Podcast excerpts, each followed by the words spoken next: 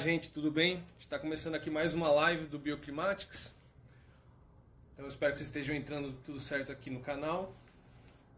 E em breve a gente vai ter agora a professora Cláudia Amorim, né, para conversar um pouco sobre essa questão do ZEB, né, o que, que é, quais são as perspectivas, né, e falar um pouco né, da experiência dela com toda essa parte né, de eficiência energética, bioclimatismo, né, e como isso vai se desenvolver aqui daqui para frente, pelo menos as perspectivas dela. Além de falar um pouco do projeto que acabou de sair, que é o projeto né, do Lab Zero, que ela, né, assim como outras pessoas da UNB, né, mas com a coordenação dela, fizeram parte. Né, eu acho que o propósito né, de, desse tipo de evento é a gente né, conseguir é, divulgar um pouco esse tipo de conteúdo de uma forma simples, né, direta né, e que agregue para todo mundo um pouco dessa, dessa experiência. Assim como também né, falar um pouco de, desses bastidores da questão da pesquisa e da relação com a academia, né, quais são as perspectivas disso. Oi, professora, como vai? Tudo bem? Oi, Tiago, tudo bem? Não, que bom ter... Ah, tudo ótimo, né? Que bom ter você aqui com a gente, né? É um prazer muito grande. É é, todo o trabalho que você tem feito, né? Queria até apresentar um pouco, né? Mas é, a professora Cláudia, ela é professora aqui na UNB, é, formou na UNB, né, Cláudia? Formei. E, né, fez, é, fez doutorado lá na Itália, em Milão. Tem uma vasta Sim. experiência nessa área de eficiência energética, né? Já trabalhou desde a época da formação do RTQC e do RTQR, né? Está envolvida com a IEA, com a Associação Internacional de Energia nas tasks 50, 61. Então tem uma vasta experiência, né? E eu queria te perguntar uma coisa, Cláudia, para começar, né? Até para a gente, né, você falar um pouco da sua experiência como pesquisadora da área, né? Como é que essa questão do ZEB apareceu na sua vida, assim? Foi algo que foi acontecendo naturalmente ou foi algo que estava pensando já há algum tempo e você foi andando nessa direção? Ou foi uma mistura dos dois? Se você pudesse falar um pouco dessa experiência sua profissional, seria interessante para começar a conversa. Tá, tá bom, Tiago. Bom, primeiro eu queria agradecer o convite. É a primeira vez que eu participo de uma live. Estou me sentindo super moderna.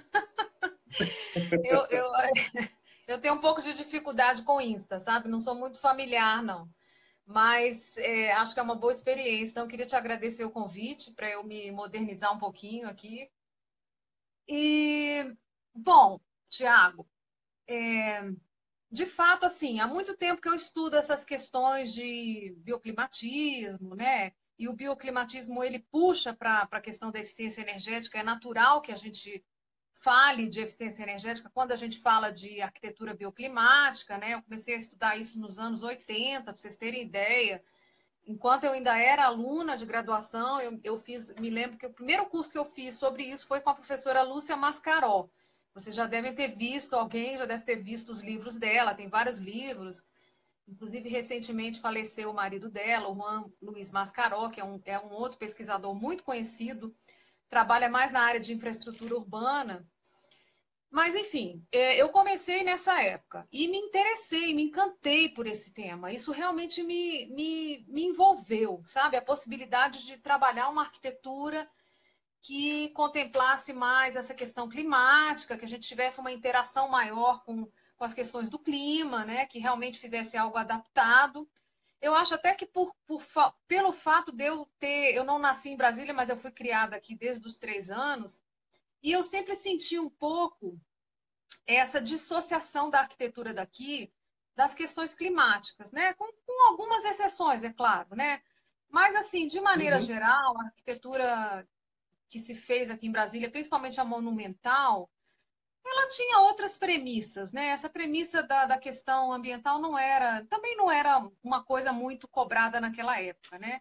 Mas eu sempre senti Sim. falta disso. Então, até por isso eu acho que eu fui, logo depois que eu me formei, eu trabalhei algum tempo, e, e depois fui, fui procurei uma bolsa para poder morar fora. Eu realmente tinha muita vontade de morar fora do país, até para ter uma outra experiência de cidade, porque eu acho que Brasília, quando a gente nasce, cresce e é educado na cidade de Brasília, você fica com uma visão, principalmente para um arquiteto, muito parcial, muito é, pouco diversificada, vamos dizer assim. Então, eu sempre sentia a necessidade de morar numa cidade mais tradicional. E fui morar em, em Turim, que é uma cidade muito fria, é, em todos os aspectos, até psicológicos também, é, e, e de um clima muito frio. E eu acho que até isso é engraçado que a gente começa a recapitular as coisas e vai explicando algumas escolhas que a gente fez. O fato de morar num lugar muito frio, com um clima muito diferente, me fez ter mais curiosidade ainda de estudar essas questões, né? Eu fui para um lugar totalmente diferente, com o céu nublado o tempo todo, com temperaturas baixíssimas, com neblina, coisas que a gente não, não conhece aqui em Brasília, né? Então, Sim. isso aguçou muito essa minha preocupação. E, bom, e aí, voltando à sua pergunta, né? Eu acho que isso, de fato, essa questão dos EBs, né, que são esses edifícios de balanço energético nulo, que hoje a gente está falando tanto, que já tem chegando aí regulamentação, legislação, etc., é, é uma evolução muito natural das coisas, sabe? Eu acho que é uma evolução que começa a integrar todas as especialidades que estão juntas dentro do projeto desses, desses edifícios, né? E não só do edifício, mas aí também a gente estende isso para a cidade. Hoje, o próprio urbanismo, a gente fala de um urbanismo mais preocupado com as questões energéticas também, né? Depois a gente pode falar um pouco sobre isso. Mas, enfim, eu acho que foi uma evolução muito natural das coisas. Então, a gente primeiro, eu trabalhei muito com a questão do bioclimatismo puro e simples, né? Estratégias passivas, Sim. conforto térmico, ventilação, sombreamento, materiais depois estudei muito a questão de iluminação natural.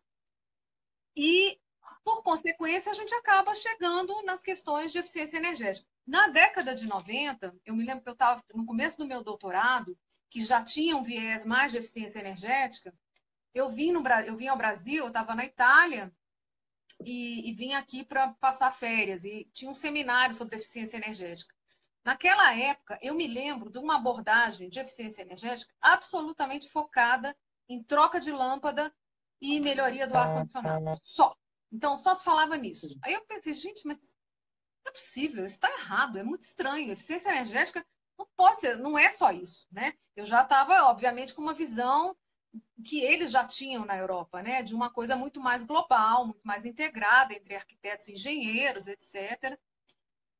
E o Adriano falando que está com saudade de Turim. Eu também, Adriano. Turim é legalzinho, né? Na época que o Adriano foi, ficou bem melhor do que na época que eu fui. Né? Acho que eu fui uma das primeiras é. estrangeiras brasileiras a chegar lá, viu? Ai, ai, naquela época era bem pior. É. Mas, então, é, eu acho que foi uma evolução muito natural das coisas. Hoje em dia, a gente vê uhum que o ZEB é um edifício, de fato, é um projeto, vamos dizer assim, que ele vai é, ter uma preocupação principalmente de integração, de integração de todos os conhecimentos que estão envolvidos nisso. Então, é, foi uma evolução natural. Quando você se preocupa desde o início do projeto, né? Então, falando de arquitetura mesmo, né? De como que você vai implantar uhum. o edifício, de é, do espaçamento, da forma dele, do percentual de abertura que você vai colocar na fachada, da orientação, os materiais. E, e, e, aí você começa a entender que isso tudo vai te trazer uma premissa de recursos passivos, de estratégias passivas que vão poder ser usadas naquele edifício e que vão abater, de fato, a necessidade de, é, no nosso caso, de ar-condicionado e de iluminação artificial, você automaticamente começa a pensar, então, tá, já fiz essa parte, e agora o que mais que eu posso explorar? Então, vou explorar os equipamentos que eu vou usar. Então, vou usar lâmpadas mais eficientes, eu vou usar um, um ar-condicionado, se necessário, muito eficiente. Eu vou usar automação para que isso seja acendido, ligado, somente quando eu precisar de fato. E coroando tudo isso, eu vou procurar produzir a energia que eu realmente preciso gastar. Então, é um, uhum. uma tríade. São, são três pilares. Não adianta Sim. a gente querer lidar com uma coisa só. Então, acho que foi uma evolução muito natural, né? É, depois a gente pode falar um pouco das dificuldades, isso tudo parece muito lindo, mas não é tão fácil. É né? Simples, mas né? acho que foi uma uhum. evolução natural dessa abordagem, é muito natural. Tá? É, dá para enxergar um pouco isso, né? Começar no bioclimatismo, né? mergulhar na eficiência energética e, naturalmente, né? pensar nessa questão de um projeto mais integrado, né? Com, pensando também até na geração, que você colocou, né, Cláudio? É, exatamente. É... Agora, tem uma questão, né, Tiago? Acho que você tocou nessa questão da geração. É... Na verdade, o que há, existe uma certa confusão, né, ou, ou, até uma certa maquiagem, né, da gente achar que um edifício ZEB é simplesmente um edifício que colocou painéis fotovoltaicos, né? Isso é uma concepção absolutamente errônea da coisa, né? E a gente não deve, de fato, é, encorajar essa abordagem, porque não é porque eu simplesmente botei três ou quatro painéis fotovoltaicos e continuei fazendo tudo que eu já fazia, que o meu edifício passou a ser um ZEB, mesmo que ele tenha igualado o consumo à produção. Né? Um edifício uhum. ZEB de verdade, isso foi uma das primeiras é, eu lembro de mandar um artigo com uma aluna de mestrado minha, a, a Larissa Sudbrack, que estudou isso há uns anos atrás, e não é que ela tenha feito isso, não. Mas eu não sei que a maneira que ela escreveu o resumo do artigo, eu acho que o avaliador ficou com essa impressão. Então, foi uma das primeiras críticas que ele fez. É, e eu uhum. achei super pertinente, né? Achei assim que realmente a, a concepção de um ZEB vai muito além disso.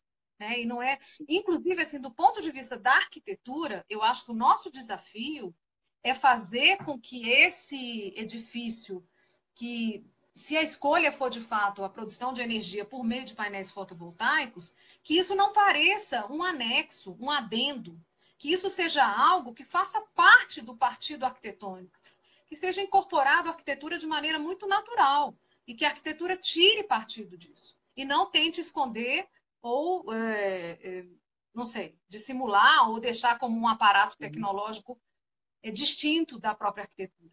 Então, eu acho que isso é algo acho... que os arquitetos têm que tomar cuidado. Eu acho que você tocou, quando você explicou, né, você tocou num ponto importante, né?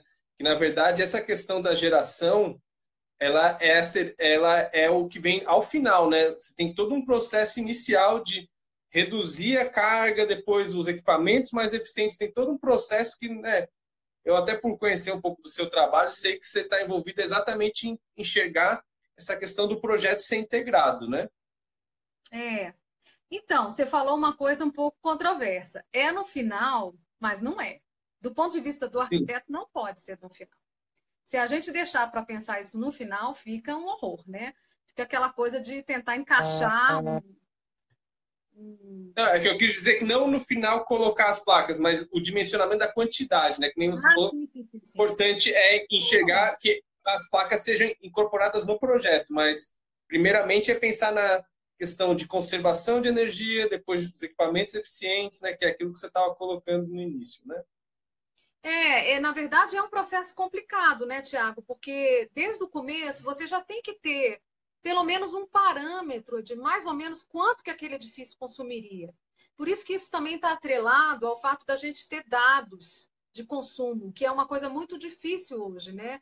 A gente não tem uhum. acesso, por exemplo, se eu quiser saber quanto consome um edifício de escritórios lá na Bahia, em média, em média, né? Falando média. A gente tem um... Não tem, a gente não tem. Quanto consome um edifício residencial? Não tem, né?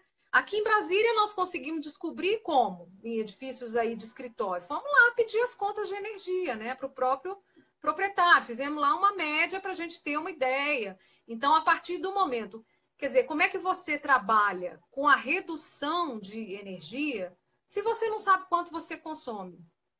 É a mesma coisa Sim. de você dizer, ah, eu vou tentar economizar, né? Mas para você economizar dinheiro, você precisa saber aonde você gasta, em que, quanto você gasta e aonde você gasta. Você dizer, vou cortar aqui, vou cortar aqui, tem providências a serem tomadas, né? A mesma coisa para a energia. O Caio está falando, não é um processo linear. De fato, não é um processo linear. Então, ele acontece no sentido assim, da gente tem que ter no início já um certo domínio para saber é, o quanto que potencialmente aquele edifício vai consumir tradicionalmente e, uhum. em função disso, começar a dimensionar, né? As tais, vamos supor que a opção seja o fotovoltaico. É, e começar a dimensionar isso já desde o início. Né? Eu estou fazendo um esboço, mas eu já sei mais ou menos onde que eu vou botar a minha superfície de captação, onde é a melhor orientação, tudo é um processo de vai e volta. A gente vai, depois recua, faz mais simulação, né? Tiago participou disso, sabe? Volta com o resultado da simulação, projeta de novo, recua de novo, faz outra simulação e vai retroalimentando. Isso aí é um processo que demora bastante, não, é linear, como o Caio colocou. Não, né? verdade. Professora Cláudia, até para a gente né, tentar, você já comentou um pouco isso, né, mas como você comentou, né, existem questões que são difíceis de incorporar, existem vários desafios para a implementação desse tipo de, de prática, né? Uma delas é essa questão do projeto não ser tão linear e demandar de muito mais colaboração em várias etapas né, dos projetistas. Além disso, o que você enxerga como gargalo ou barreira para a implementação desse tipo de edificação, especialmente aqui no Brasil, assim, na nossa realidade, né, que você tem visto? Olha, Tiago, eu acho que a questão, assim, primeiro, a formação, eu acho que nem os arquitetos, nem os engenheiros, eles não têm uma formação ainda focada nesse processo de projeto que a gente chama de integrado, né? É, eu, eu, comecei a tentar trabalhar um pouco com isso em 2006, quando eu criei uma disciplina na graduação que se chamava Projeto Ambiental Integrado. E a premissa dessa disciplina era entrar num projeto, né, um projeto arquitetônico normal, e intermediar esse projeto com algumas questões ambientais. Depois a gente levou isso para pós-graduação, depois de muitos anos, e aí a gente trouxe o pessoal também de outras áreas de conhecimento, né, de engenharia. Então a gente fez várias experiências, né? Tem vários métodos para isso. Eu até tive uma estive numa banca de doutorado agora muito bacana da, da Clara lá de, da UFRN, onde ela abordou essas questões de, de processo projetual para obter um edifício com uma qualidade ambiental e eficiência energética maior. Ela, ela fala de, de NZEB, mas não era só isso o foco. Uhum. E aí apresenta uma série de metodologias, né? E, bom, na minha experiência, eu, eu experimentei basicamente uma que a gente, eh, de fato, assim, é preciso que haja uma pessoa que conduz o projeto. Essa pessoa não é exatamente nem o dono do edifício, nem o. Mas, mas é alguém que tem a visão, a perspectiva global suficiente para conseguir solicitar dos outros, né, dos outros participantes, a colaboração deles e integrar isso dentro do projeto de maneira fluida, né? Considerando que vai ter esse vai volta, vai volta, então pede aqui, pede ali, retorna, vai, projeta de novo, depois chama novamente. Isso tem que começar realmente desde o início, né? O mais precocemente possível. A gente teve uma experiência agora, né, Tiago? Tiago, o professor Caio também, e, e, outros colegas nossos das engenharias, e o pessoal lá do campus do Gama também, e que foi uma experiência riquíssima de projeto de um edifício ZEB, onde a gente enfrentou na prática todas essas dificuldades. E com o pior calendário possível, apertadíssimo, né, em época de férias. Então foi um desafio enorme e eu tenho certeza que isso, bom, claro, todo mundo foi muito resiliente, todo mundo queria fazer o projeto, né? Mas eu mais uma vez ficou claro para mim que a gente tem que ter é, uma coordenação forte, sabe? Essa coordenação uhum. tem que atuar em todas as fases do projeto. Isso não, não significa é, autoritarismo, nem impor nada, mas é um, um, um, guia que vai fazendo com que as coisas fluam e, e os pedaços de cada um encaixem. Porque, na verdade, assim, é, a gente vai precisar é, do conhecimento de muitas pessoas com bases teóricas totalmente diferentes, com modos de, de pensar diferentes, que vão ter que se encaixar num único caminho, né? Num único caminho que vai ser o processo de projeto daquele edifício, né? Que tem que é, que tem que resultar num certo, tem que dar um certo resultado, né? Então não, não, não, não é, é a pessoa, não é o vamos dizer esse coordenador, esse gestor, ele não é responsável por saber de tudo, né? Mas é ter essa capacidade de articular a colaboração, né? De forma alguma. É, exatamente, exatamente. Ninguém pretende saber. Pelo contrário, é importante que você reconheça as suas limitações, né? Essa história, na minha opinião, do arquiteto hipergeneralista que domina tudo e que consegue é, abordar tudo e fazer tudo, né? Aquela velha história do gênio arquiteto que baixa um gênio. Não existe isso. Isso para mim Sim. ficou muito claro ao longo desses meus anos de estudo e, e, eu me lembro de ver, por exemplo, uma palestra do Renzo Piano nos anos 90, quando ele inaugurou aquele edifício que tem lá em Turim, que o Adriano deve conhecer, que é o Lingoto, que foi um belíssimo retrofit que foi feito num edifício histórico, uma adaptação incrível daquele edifício. E ele falava exatamente isso. Eu não sou o dono da verdade. Eu tenho uma equipe enorme. Olha que anos 90 ainda nem, nem se falava tanto em simulação, nem nada. Mas ele falou: tem uma equipe enorme que trabalha comigo e eu, é, eu, eu vou pedir a eles que me ajudem. Eles me dão insumos para que eu possa tomar decisões. E hoje em dia, mais ainda, o que, que a gente faria sem uma pessoa, por exemplo, fazer as simulações que você fez no projeto, Tiago? faria absolutamente nada, né? Porque hoje esse tipo de projeto precisa, de fato, de um nível de precisão que só a simulação fornece. E nem todo mundo vai ser especialista nisso, né? Nem todo mundo vai ter esse dom. Então, é preciso reunir um time bem diversificado. Com certeza, né? Essa questão da colaboração, eu acho que é um ponto central, né, para é uma, vamos dizer assim, para conseguir que isso se implemente de uma forma melhor, né?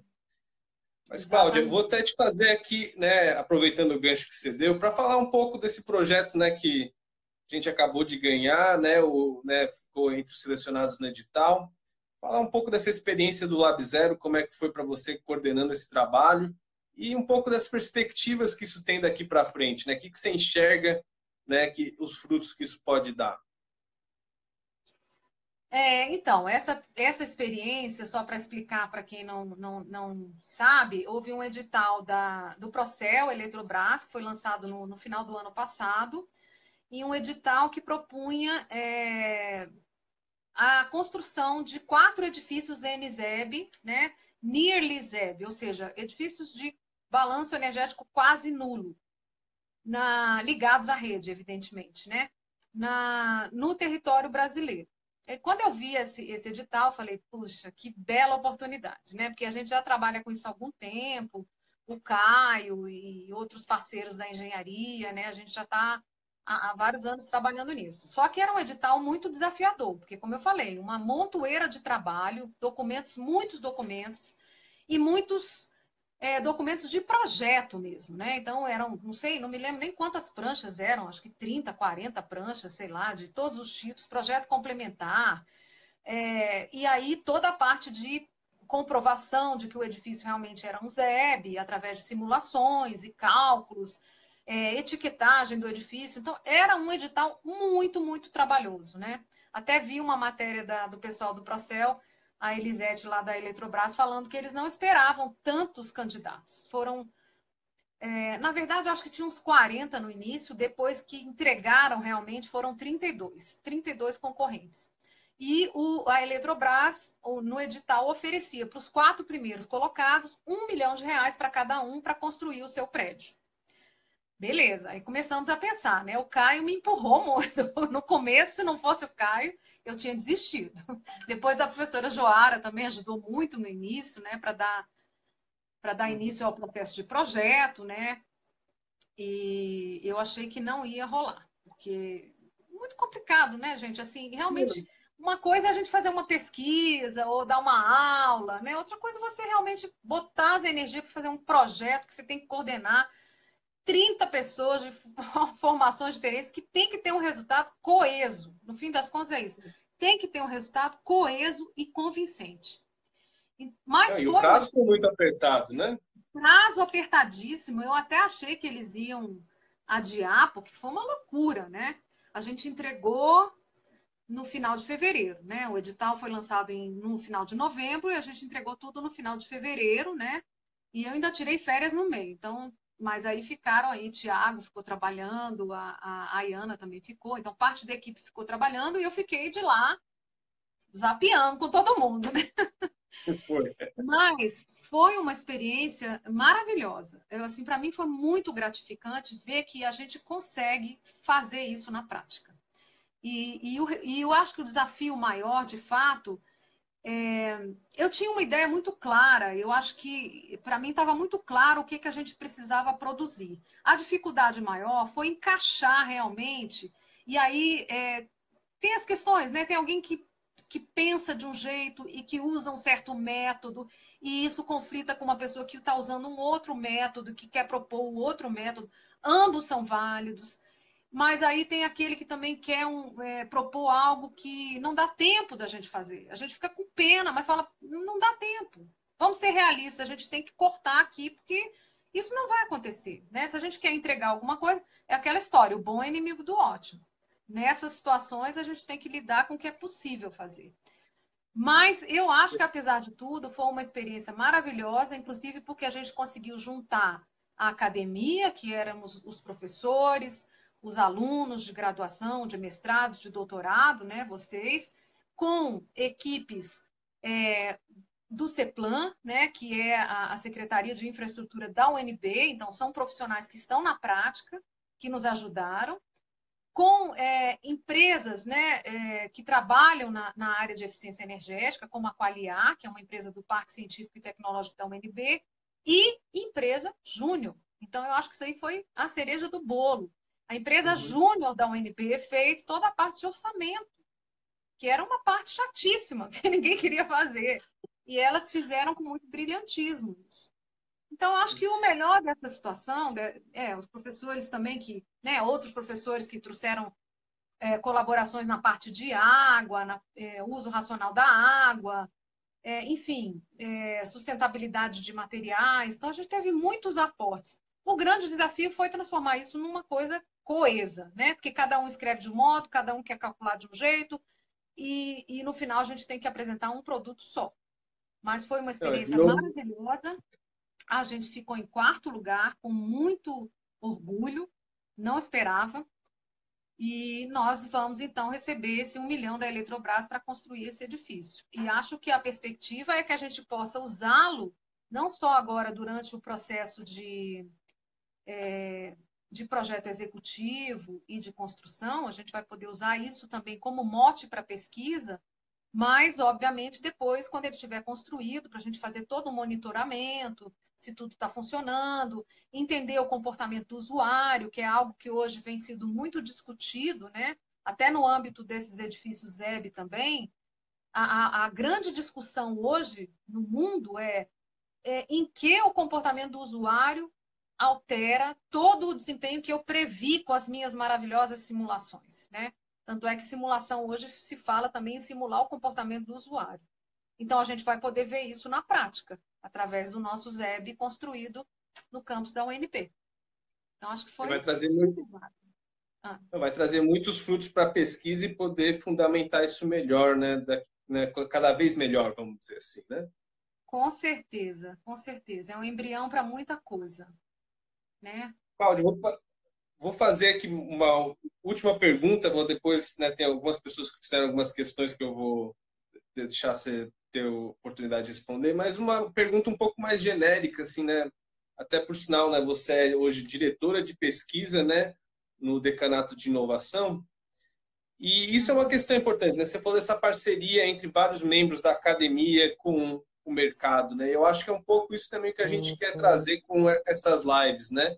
Enxergar como é que isso pode acontecer, né?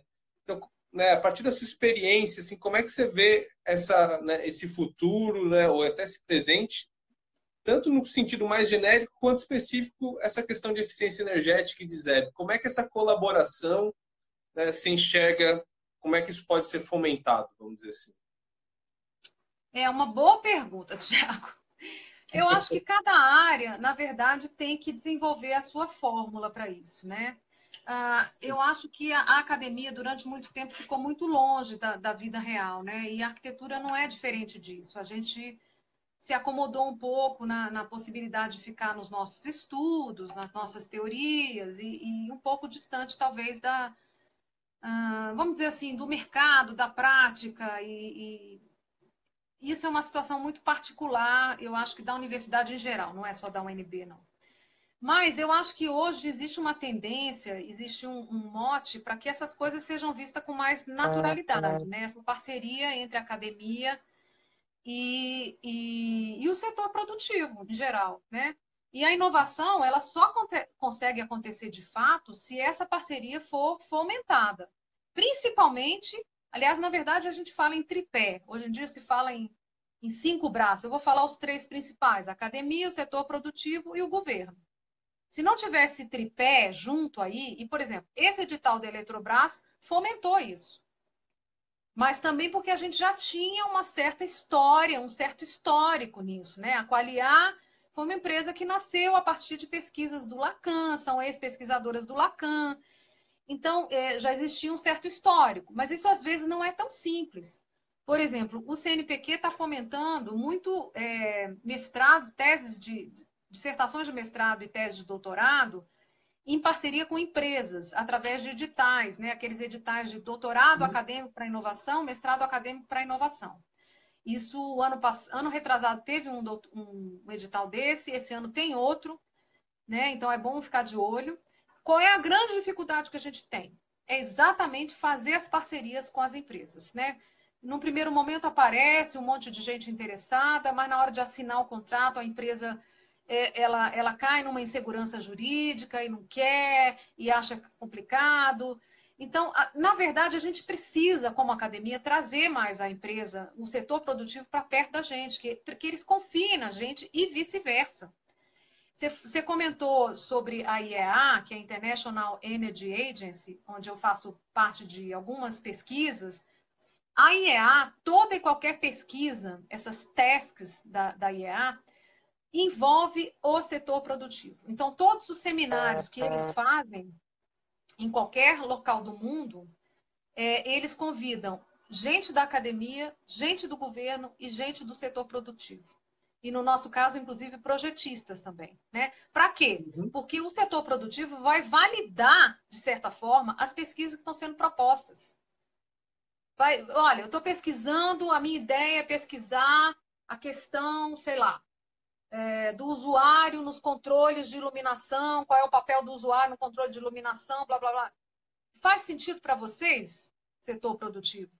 Vocês acham que tem a colaborar com isso e vocês acham que isso vai colaborar? Aonde é que a gente pode melhorar isso? E aí vai se ajustando um caminho de pesquisa que envolve outros parceiros que não somente as cabeças pensantes da academia, porque tem cabeças pensantes em todos os lugares, né? Então, Sim, eu acho que isso é uma tendência, isso veio para ficar, e com certeza a, a gente não vai ficar de fora, até porque a UNB exatamente criou um decanato de pesquisa e inovação para poder fazer com que essa inovação se aproxime mais da pesquisa e que ela, de fato, aconteça dentro da Universidade de Brasília. A gente seja mais protagonista na inovação também. Sim. É isso. Então, ver, não, ótimo, professora. Não, é, é, um desafio muito grande ainda, né? Eu acho que precisa de um pouco de maturidade de todas as partes para conseguir né, que isso flua de uma forma um pouco mais natural, né? Com certeza. Professora Cláudia, eu vou, né, tem muitos comentários, o pessoal está gostando bastante, né? Vou fazer, eu acho que duas perguntas aqui. Né? Primeiro, eu queria agradecer a professora Kellen Dornedes por estar aqui hoje, né? Em breve ah, a gente vai anunciar. Kelly, que bom. A Kelly está na Itália. Não, pois é, a gente vai anunciar, a gente vai fazer uma live com ela em breve também, depois a ah, gente anuncia isso. Legal. E queria perguntar aqui, a Amanda perguntou, né, aqui o pessoal da UFSC também dizendo que eles também foram premiados, né? Verdade, Sim, parabéns. Deixa eu falar aqui. Primeiro lugar, CEPEL, em parceria com a UFRJ. Segundo lugar, Federal de Pelotas, a UFPEL. Terceiro lugar, a Federal de Santa Catarina. E em quarto lugar, a UNB. Foram esses os premiados. Não, só né, pessoas que estão, né, instituições que já estão trabalhando com isso há muito tempo, né? Verdade. Uhum. A, A Amanda que fez uma pergunta, o Caio está até comentando, sobre edificações existentes. Né? Você chegou a comentar, professora, que é importante na fase de projeto a gente ter algum parâmetro de valor de consumo para poder trabalhar, para identificar né, a redução que a gente pode ter. Né? E também para dimensionar né, a geração. Quando é um edifício já existente, a sugestão é o quê? É fazer o levantamento em loco? Como é que você sugeriria? Olha, se é um edifício específico é, e o proprietário está interessado, o mais comum seria pedir a ele uma série histórica de contas de energia, uns dois, três anos, né? E tentar é, entender qual é a parcela de consumo da iluminação, qual é a parcela de consumo do, do ar-condicionado. Raramente isso está separado na conta, né? Mas existem modos para se medir isso, né? Ou para se estimar essas parcelas, né? Existem normas uhum. europeias que, que trabalham com isso. Por exemplo, você pode estimar a parte de iluminação, conversar com o engenheiro de. Geralmente tem alguém no prédio, se for um edifício corporativo, que mais ou menos tem uma estimativa disso. Claro que não é perfeito, mas pode-se também pegar esses dados e fazer uma simulação para calibrar a simulação, etc. Então, tem várias maneiras de se fazer isso. É trabalhoso? É. É trabalhoso. Porque, na verdade, a gente não tem esse hábito de monitorar o consumo é, como, como um, um, um, gesto habitual, não é, não, não é. Mas, assim, no pior dos casos, peçam as contas de energia durante alguns anos, três anos, dois anos, tá bom? E tente entender qual é a parcela de consumo por uso final, né? Considerando os principais usos finais aí, que são esses três, né? Iluminação, condicionamento de ar e outros, né? Motores, elevadores, é, outros aparelhos. Primeira coisa é isso, porque se você não entende onde é que você está gastando, não tem como você prever como economizar. Então é como se fosse um diagnóstico. Sem o diagnóstico, a gente não tem remédio. Sim. Dá um trabalhinho, mas é possível. Não, mas até naquilo que você comentou, a gente, quando vai projetar hoje do zero, né, a gente não tem um dado de referência muito né, fundamentado. Aqui eu sei que você já trabalhou muito para fazer um levantamento gigantesco, né? Então acaba tendo isso um pouco, né? mas no caso de ter um prédio existente, você acaba tendo até a oportunidade de fazer esse tipo de levantamento e ter um dado mais realista, né? É, ou levanta ou faz uma simulação mais simplificada para ter uma ideia, né? Assim, tem que ter uma né? ideia de base, senão não dá para fazer nada, né? Sim, ótimo. Vou, vários comentários, mais do que perguntas, tá, professora? vou aqui fazer um da Lívia Martins, lá da Trópicos é, ela coloca assim, vamos ver se eu entendi direito. Aqui no Brasil, as placas fotovoltaicas normalmente são voltadas para o norte. Entretanto, do ponto de vista térmico da cobertura, não é a melhor orientação. Acho que ela está falando que talvez né, absor né, esteja mais exposto à radiação. Né?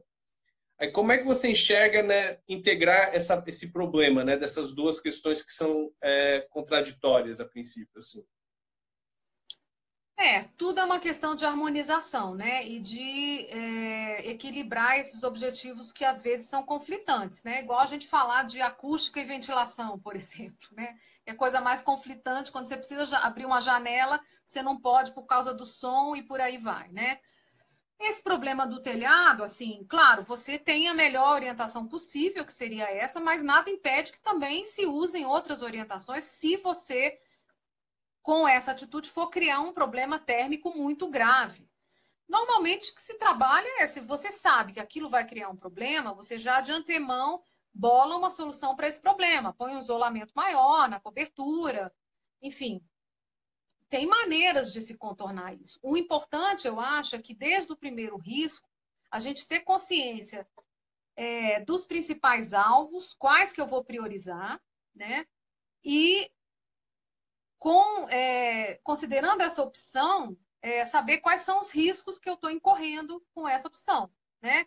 Então, vou colocar uma cobertura muito extensa, voltada para norte, e vai ter um problema de transmissão do calor pelo telhado para o segundo andar, ou seja, vou colocar um isolamento térmico duplo, triplo, sei lá, vou fazer algo que evite com que isso aconteça, né? Então, o importante é ter clareza das opções né? E das razões pelas quais você optou por aquela, por aquela saída, né? E saber que tudo, todas as soluções vão ter limitações, né, gente? Isso aí faz parte do trabalho do arquiteto, é lidar com uma série de condicionantes e harmonizar esses condicionantes com uma solução. Não tem uma solução única, tem milhares de soluções para o mesmo problema, né? Importante a gente saber uhum. que todas elas vão ter pontos fracos e pontos fortes. Acho que é por aí. É muito daquela questão de como colaborar, né? E deixar bem claro desde o início, né? O que cada um pode contribuir para ter exatamente essa clareza na hora de poder tomar a melhor decisão, né? Exatamente. Ter clareza da, das consequências das suas decisões, né? Perfeito. Professora, são muitos comentários, né? Vou até vou dizer um só aqui que o pessoal fala, ah, fala, né? quem sabe no futuro, né, fazer uma, uma apresentação específica sobre o Lab Zero seria interessante, né? Mas a é. gente né, vê isso em, em outro, outra oportunidade, talvez isso realmente seja algo bastante enriquecedor, né? Só Sim, queria deixar, né? Eu, eu até então conversei com os outros é, ganhadores, né? E a gente vai criar uma, uma rede para interagir, de repente a gente pode fazer uma live com todos os quatro. Quem sabe? Aí fica muito grande. Né? Excelente. Né? Ou faz Mas quatro. Poderia ser, né? Pode ser até num outro formato, né? No YouTube, né? Para falar um pouco disso, né? é. né? Ou fazer uma série. A gente pode conversar e tentar ver um formato bacana. É, uhum. Queria também deixar o convite para todo mundo, né? A gente fez um colóquio há um pouco mais de um ano atrás e a, e a palestra da professora Cláudia sobre né, perspectivas da simulação, né, como é que isso pode ser integrado, está lá no canal do SICAC. Né, então, quem quiser saber um pouco mais, pode aproveitar aí e né, ver a apresentação, que foi muito boa, por sinal. Tá? Professora, vamos, a gente vai ficar por aqui, a gente até passou um pouco do tempo, mas é porque a conversa estava muito boa mesmo. Eu queria agradecer mais uma vez, foi um prazer ter você com a gente aqui. Eu acho que é sempre uma oportunidade enriquecedora. E se você tiver mais alguma, alguma palavra final, né, fica à vontade, professora. Não, que eu agradeço, Tiago, agradeço a você e ao Caio pela oportunidade de, de, me, de participar da modernidade, que eu estava meio, meio fora de moda, assim, nunca tinha participado de uma live. Então, te agradeço né, por me fazer conhecer essa, modalidade aí que para mim é nova, né? Já vi muitas, mas nunca tinha participado assim como única. então, eu te agradeço muito e, e fico à disposição para a gente conversar e trocar ideia cada vez mais. Eu acho que isso só enriquece todo mundo. Né? E obrigado a todo mundo. Então, que é isso. Muito obrigado, professora Cláudia. Gente, muito obrigado pela presença de todo mundo. A gente chegou agora, não, não fiquei contabilizando, mas Agora tem 35 pessoas. Muito bacana ter vocês aqui com a gente. E depois isso vai ficar lá registrado no Instagram TV. E aí, quem quiser né, dar uma olhada, pode, né, fiquem à vontade, tá bom? Gente, muito obrigado. Boa noite, boa noite, Cláudia, Caio, todo mundo aí na plateia. Tá bom? Boa noite, Até gente. Fiquem bem. Tchau.